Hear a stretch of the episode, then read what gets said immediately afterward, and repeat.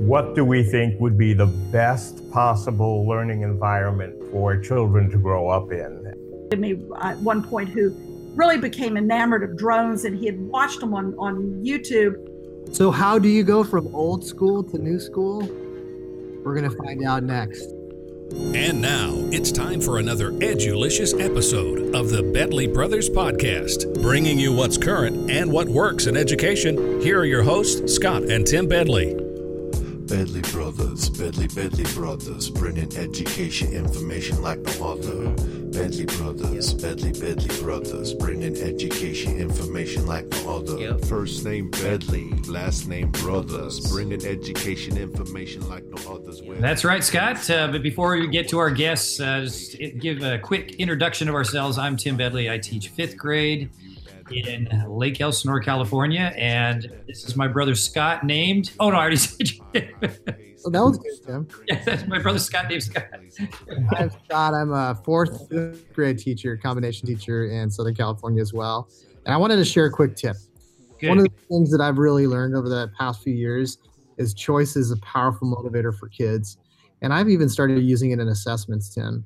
So I'll give kids different options in how to assess their student, or I'll give them different options in how to share their knowledge at the end of a unit or whatever we're studying. And so they'll get a choice between, um, you know, drawing a picture and labeling things on that picture, or writing from the perspective of uh, somebody that's in, in past history, or creating a song, or whatever it might be. But I think those um, open-ended choices and demonstrating knowledge rather than these fixed questions that only get exactly what you think they might know.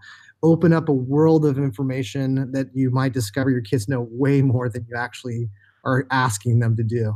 So you're opening up a ceiling rather than um, closing that ceiling for their um, amount of knowledge. So choice assessments tim love them love it.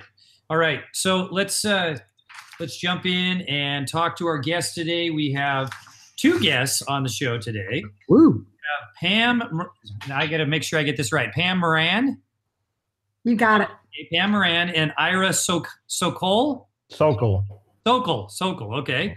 And uh, they are the authors of Timeless Learning How Imagination, Observation, and Zero Based Thinking Change Schools. So we're going to be finding out more about that today. Welcome to the show delighted to be here, guys. It's uh, uh, really wonderful. We're in uh, the East Coast, and so it's about seven o'clock tonight. And I think you're quite a bit earlier than that, where you happen to be. And I guess you've just finished up a school day. We have early on, and and you wrote this also with Chad Ratliff as well. Yes, Chad's Chad's our third co-author, and he would love to have been here with you, but he is actually uh, en route on a on a trip, and and unfortunately is not able to join us tonight. But said he would be with us in spirit. Excellent. So I'm going to have to ask you guys right off the bat here. The title of your book provokes a lot of questions, I believe. Zero-based thinking. Well, you know about that, Ira. What is zero-based thinking?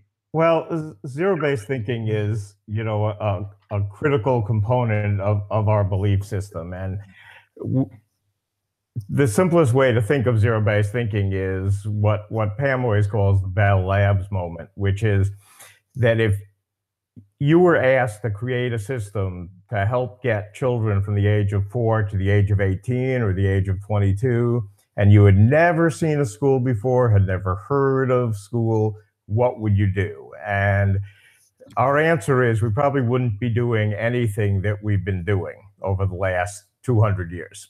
Um, we'd we'd think of things in an entirely different way, and and that's how we create. When we talk about timeless learning, we create sort of our north star. Where would we like to get to? What do we think would be the best possible learning environment for children to grow up in? And once you have that kind of thinking in your mind, it allows you to start to draw a map from where we are to where we hope to be. And I would would add that your example of sort of a tip around choice, we would see as fitting into that if we were taking the way that schools have operated for a very long time and we said, what would we do differently? What would we stop doing? What would we want to really think would help us get um, a level of support in place for kids so that they would be successful, not just for doing school, but successful for life. And life is all the time. I mean, it's uh, in the here and now, and it's in the future. And and we believe that that the concept of choice would be absolutely essential if schools across the country were doing zero based thinking because we know that what we have in our schools to a great extent, not everywhere, not in every classroom, but we built a system of compliance across the 20th century. And compliance is not about choice, compliance is about taking direction, doing what you're told to do. Uh, creating the products that teachers want you to create. So, when you talked a little bit about the idea of giving kids opportunities to have um, uh, choices in the ways that they show how they learn uh, through assessments, we would see that as fitting within a model of zero based thinking. You know, the other thing that I, I think about with it is that the, the schools that we have today reflect the biases that we have built over time. And we build our biases from the way that we think that the world operates, what we have in terms of our own internal value systems that in some cases are, are passed on to us from families in some cases we learn them from people who are influential in our lives. But that that one of the things that starts to happen as a result of those biases that we have confirmation biases is that we think the way things are is the way things have to be. One of the things that ira and i had a had a wonderfully uh, profound trip to ireland a few years ago and we realized that when you talk to irish teachers that those things that we take for granted as normative in our school cultures are not necessarily taken for granted in other parts of the world. And so we began to challenge some of our own biases and to challenge some of our own structures to say if we were really building schools from the ground up, what would we not be doing? And so it's a it's a little different way of thinking about how do you arrive at a place where you are transforming and not just iterating from what you've been doing. But in some cases, how do you totally supplant old practices, old structures, old strategies with what we think people would choose to do if we were building it from scratch? And one of the things, just to build on that, we, you know, one of the things the Irish primary schools don't really divide kids up um, from pre-K through grade six. They don't divide them up on age. And at one point, Pam said to a teacher, well, wouldn't it be easier to teach this class if it was all filled with, say, eight year olds? And the teacher just looked at us and said, Well, I don't understand. If you had a room full of eight year olds, how would anyone learn to be nine? Um, which, you know, just touches on the basic flaw of dividing kids up by born on date. Um, and you know, the other part of this is, you know, I have this like 300 page dissertation I wrote on the history of education in America. And the reasons we did things, like the reason we have age based grades and things, the reason these things were done were for terrible, terrible reasons that we disagree with absolutely. Um, the whole idea of first through eighth grade was to get rid of about 10% of kids a year and get down to the 20% who'd go to high school at the end we don't believe in any of those things. So why are we continuing to use the structures of that? Why are we? Go ahead. I'm sorry, Scott. No, why are we continuing to use the structure? I mean, is are we too far gone to be able to actually pull back from a lot of these things? Because I, I'll, I don't know. Tim and I will, uh, you know, at, at Thanksgiving meals or something like that, we'll pound our heads against the wall, thinking like, man, how do we, how do we move this ship that's just so far out to, or it feels like it's so far out to sea. Maybe it's not as far out to sea as as I believe it is, but um, you know, go for it. Solve it for us. We love it. It can it can feel like it's very difficult, but you you sort of chip away at it. And you know, one of the things we did a few years ago was we opened this first. We had to add six classrooms to a um, urban elementary school, and instead of adding six classrooms, we built one giant, very complexly multi-level, weirdly shaped space um, that for 130 kids and six teachers, and to be K through five. And there was a lot of doubting of it, but a couple of things happened immediately. From the minute the kids walked into the space, they were totally comfortable. Um, as you watch the space operate, teachers really never have to address the whole group and don't. Um, you hardly ever hear a teacher speaking because they're only speaking to one or three or four kids at a time. You watch kids flow in and out of the doors, you know, to the outside to, you know, get themselves to where they're going, pick what's working. And once you have an example like that and people could start to see it, then you have a different narrative you can say to people, you know, buy into it. If you if you refuse to take the big chances on the change everything concept, um, people don't have anything to see to let them understand that they can buy into something different. And and so we we've really been boots on the ground, uh, looking at a variety of different ways that you know. It's interesting. Linda Darling Hammond has some recent research that really speaks to the idea that when kids travel in cohorts, whether it's middle school teams or elementary multi-age kids or high school uh, kids that that stay together for one reason or another through programs that are in schools, that they you actually start to see in a three-year period not just a real increase in the level of kids' social emotional competencies, but also, quite frankly, um, you start to see real changes in terms of academic um, uh, trajectory. And and we found that pretty interesting because Ireland certainly understands that. There are other places in the world, and not everybody looks at it. You know, looping is one of the things that, that we've had teachers do where they're moving up with cohorts of kids. You know, we have um, informal and formal structures for multi age all over the system now. And what, what teachers tend to find is that another one of the, the real uh, values of multi age, particularly in, let's talk about play is that when kids are on the playground together, and, and oftentimes we even keep kids apart by age on playgrounds. We'll say only the fourth graders are going to go out at this block. But what they started to find is that the younger kids and the older kids, siblings, friends from neighborhoods, um, kids that were just intrigued with older kids, with what older kids were doing, that that there was a natural modeling, and and the very thing that people tend to reject which is that the older kids are going to be bad influences on the younger kids or they won't play with them as, as nicely as you would want or so forth and so on actually didn't pan out to be true. What we found is that when teachers worked with kids around what it means to be a community on a playground the older kids kind of took you know took the younger kids under their their wing they helped them out. The younger kids looked at the older kids as a, another term that that we've learned over time as aspirational peers. And so you started to see kids really modeling and whether it was in games or whether it was on playground equipment some really good um, positive outcomes. And i think that comes with schools that are committed to cultures in which kids really see themselves as part of a bigger family a bigger community and that that multi-age rather than separating kids from each other so that they don't know each other they don't trust each other it starts to build a level of trust in a school that looks really different than what you see in our traditional grade-based schools, age-based, grade-based schools. So there's actually some good data coming out of some of the research right now around it, and uh, we we think it's a we think it's a real positive step.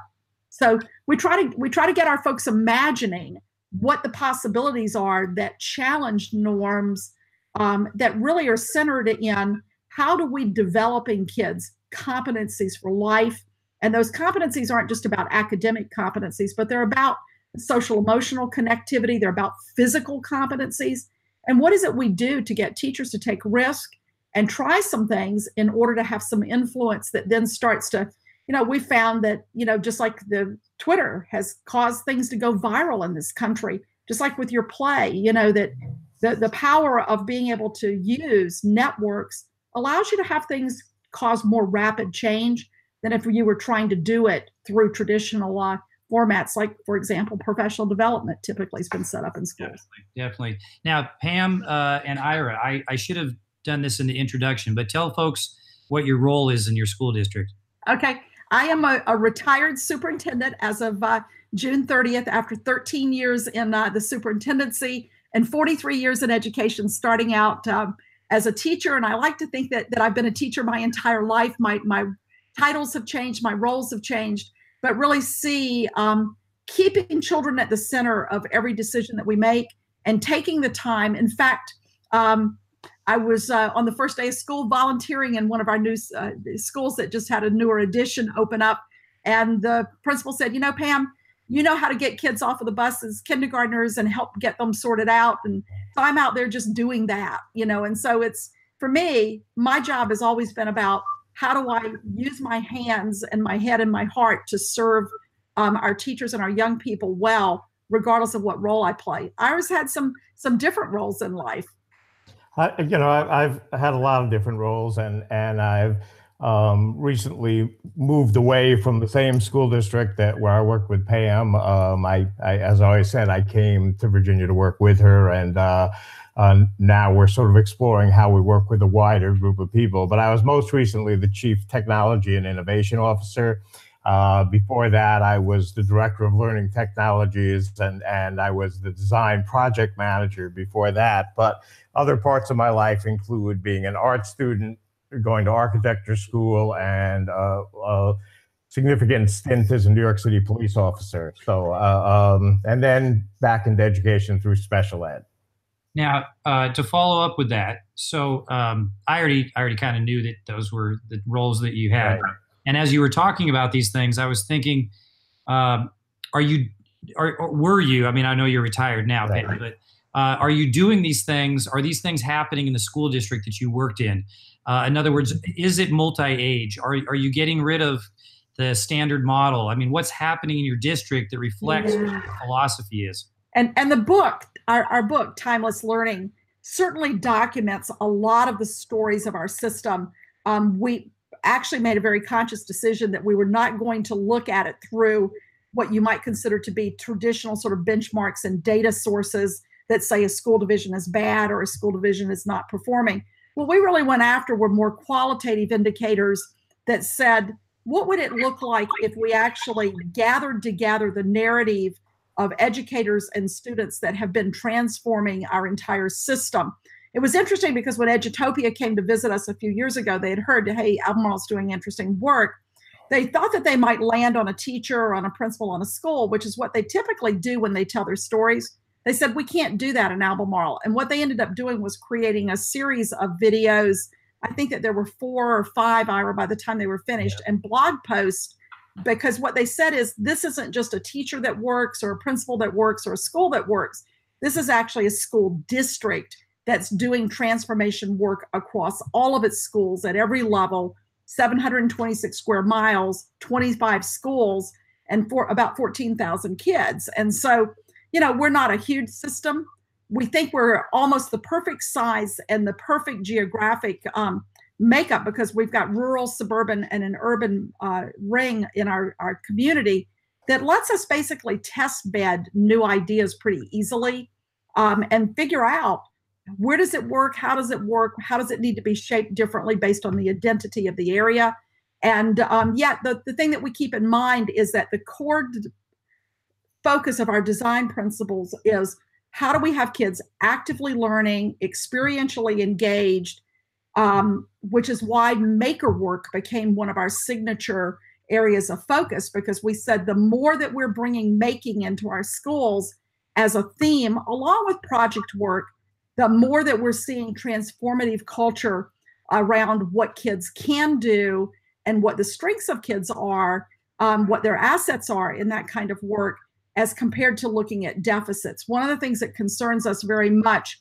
in this day and age is that the whole accountability movement, No Child Left Behind, really, if it if it put a light on anything, we really saw it as putting a light on uh, what kids could not do and mm-hmm. trying to fill in those gaps.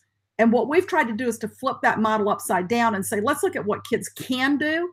And I got to tell you, wow, when we look at what kids are doing in spaces where they're getting to build, design, engineer, make, create, produce, we see kids who suddenly emerge in our school system with talents and skill sets and competencies and capabilities that you would never see if they were sitting in a remedial class.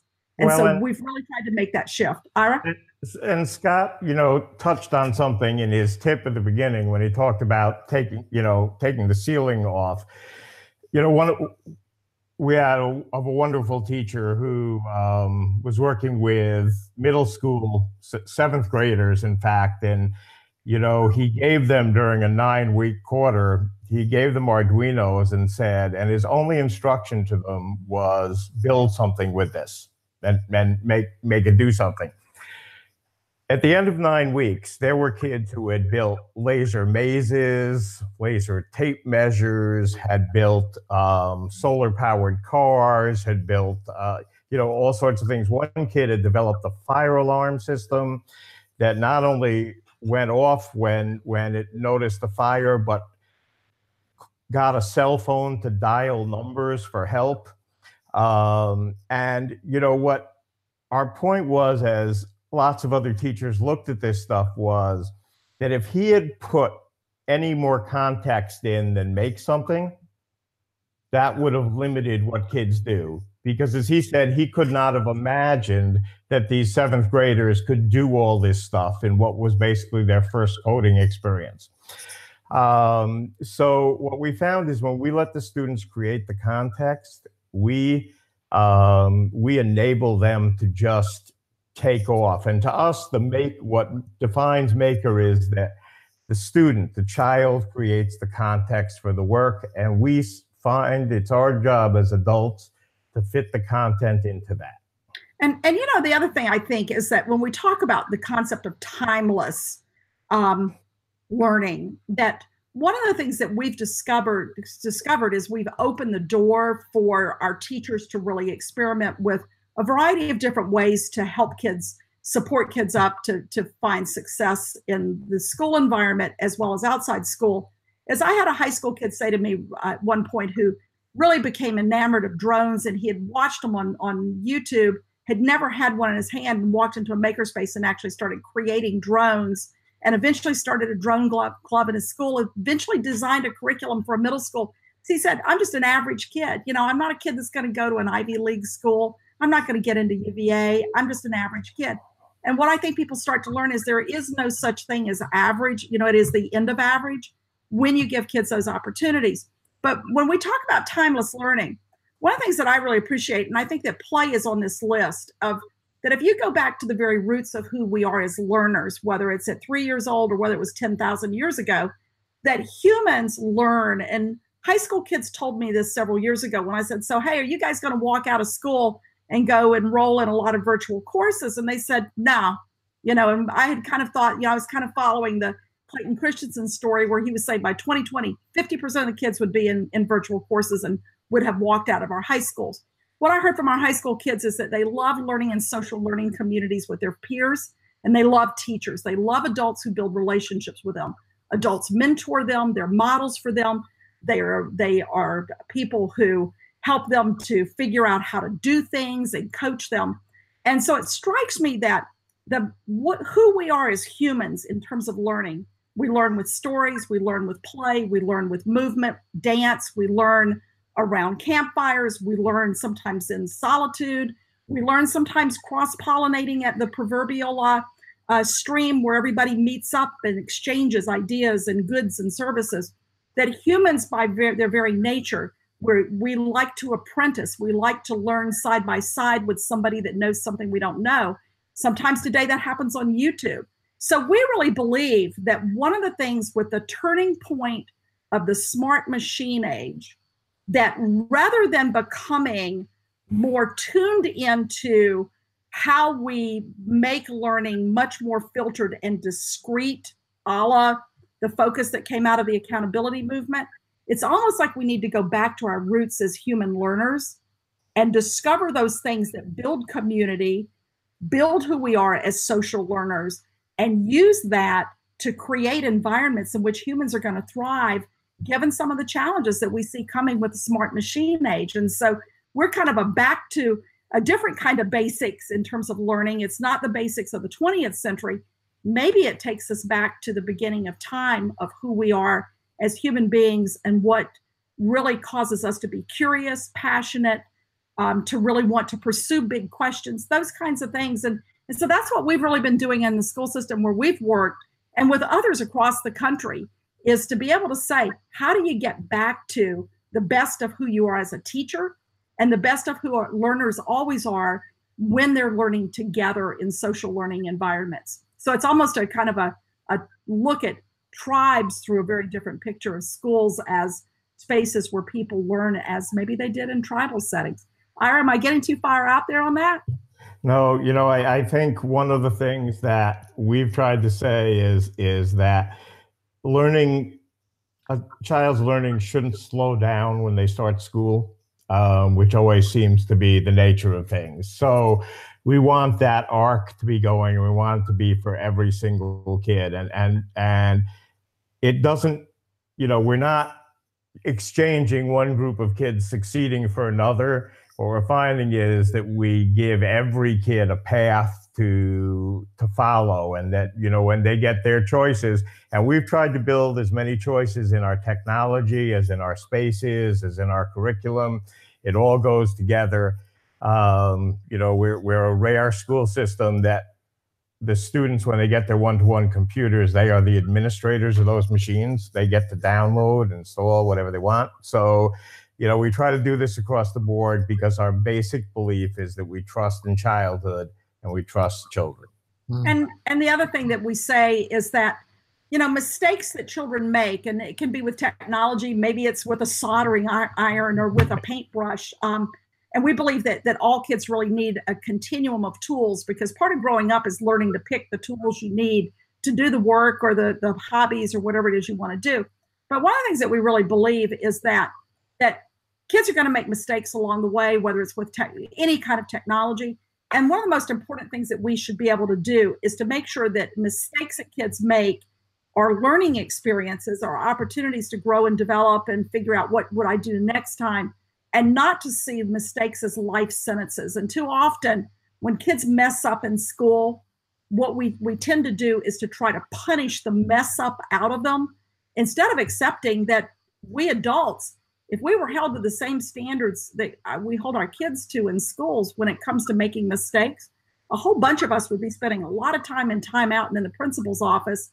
And the reality is, part of being a human is figuring things out, not through necessarily your successes, but also through the things that don't work out so well. And what do you learn to do next time? And so we see that as a really important part of the whole process is kids learn from from messy situations in their lives. Well, Pam and Ira, we are just eating up what you guys are uh, throwing out at us here. It's uh, great, great stuff. Scott and I are right on the same page with you guys.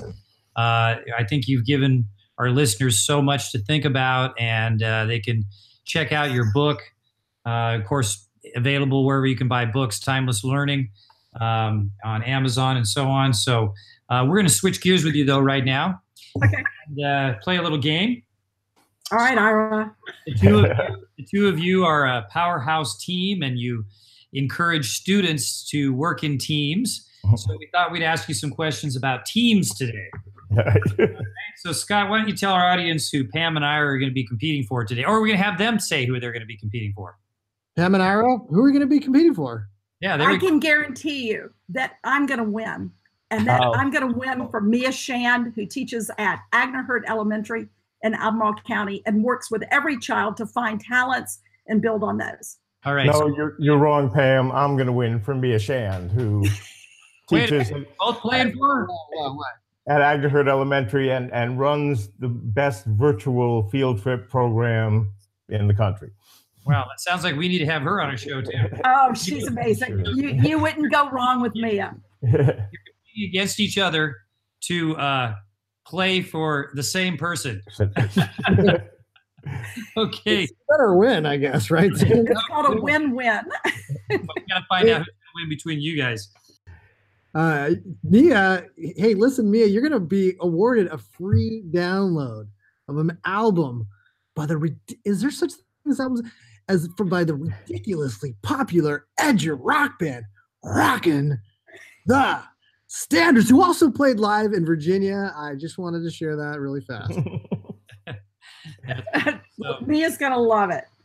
Cool. Well, um, so uh, we need to have you guys each have a sound so that you can buzz in, so we know who uh, has the answer first. Pam, uh, what is your sound going to be? Well, I was hoping it could be a s- as a snake, like a s- like a You can do snake. that if you want, but I don't know if that's going to be a very strong sound. Now, how about this? Oh, she's going to bang on something. Okay, so Yeah, the bang on something. is Pam, and then Ira, what's your sound going to be? Mine's just going to be the classic ding. Okay, so we got a banging and we got a ding. So I here we don't want to work. I just want to bang on the drums all day. I just want to ding, ding, ding, ding, ding all day. Okay, all right. Um, Scott, here's our first question. Uh, you want to go ahead and give the first one?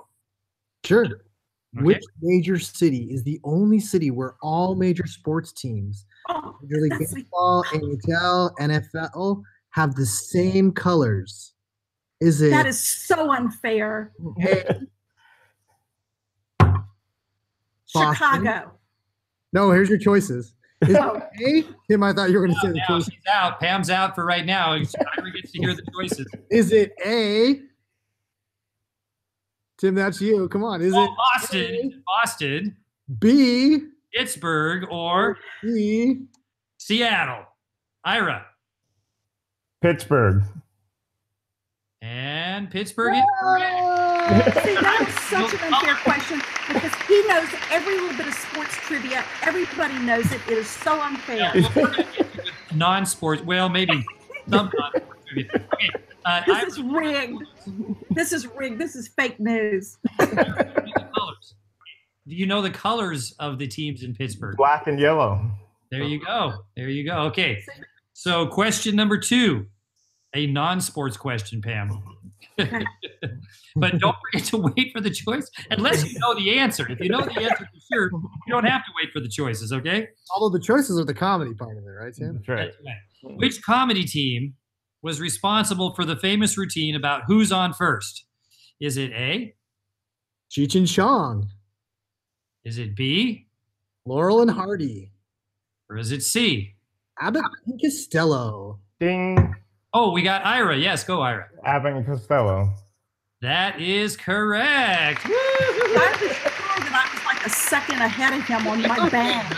And I knew that because it's who's on first, right? That's right. On second. Who's- Yeah. Okay, well, we've got one more for you. Uh, I don't know. Maybe you did bang the uh, the stick there first. I didn't hear it. All right. Which which? Uh, oh, Scott. Question number three.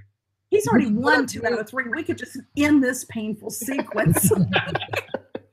Which one of these? Which question number three? Which one of these is not the real name of an actual minor league baseball team?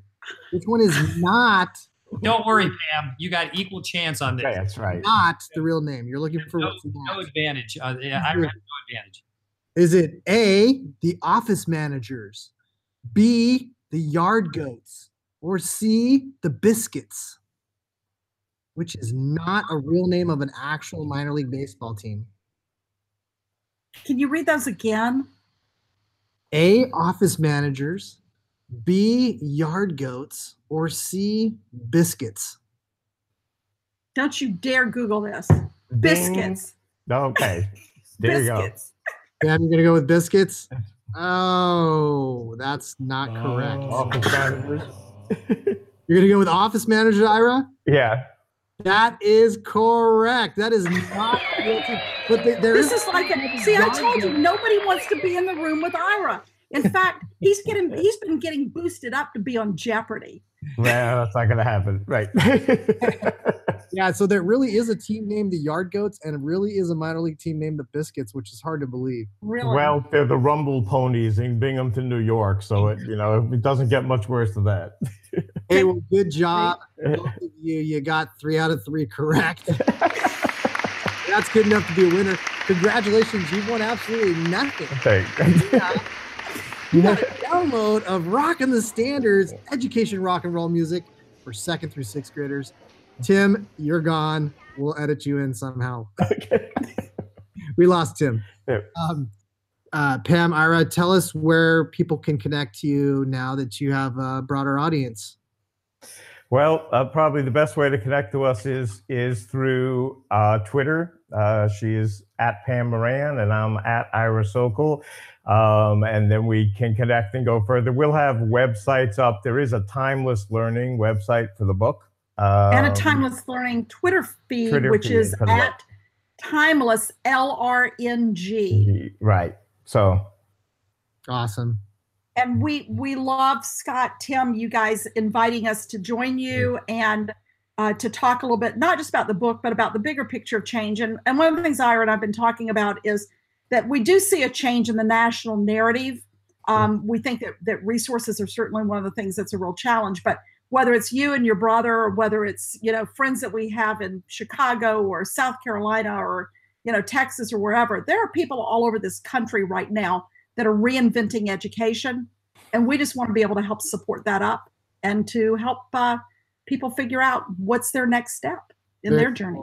So thank you. We want to encourage your audience to go out and check out this book. It's definitely something that you're going to appreciate and, uh, and connect with these two amazing educators and just know that they have been on the forefront of pushing forward and they've been doing it fearlessly, which I believe is one of the biggest motivators for things staying the way they are is that fear factor.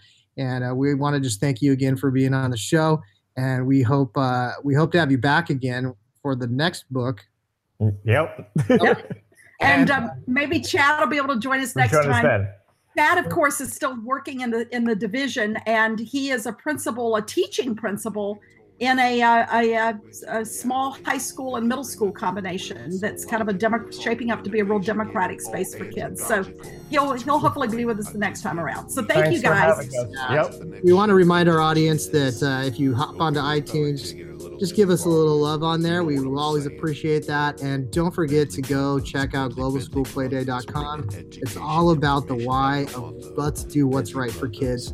Let's not just do things because we always have. And unstructured playtime for kids provides so many benefits, including empathy, building, uh, teamwork, imagination, creativity, all the things we want our kids to continue to grow in. Uh, curiosity, it's such a powerful tool and it's free. And uh, you can all you have to do is provide the time for your, for our kids. And um, so go check out globalschoolplayday.com. Pam, Ira, thanks again for being on the show, and we'll we'll see you next time, mom and dad. Thanks for watching, mom and dad. Bye. Bye. Think I might change my name to Ron Bedley so I could be one of those Bedley brothers. Mm-hmm. Yeah. Bedley Brothers, Bedley Bedley Brothers, bringing education information like no other. Bedley Brothers, Bedley Bedley Brothers,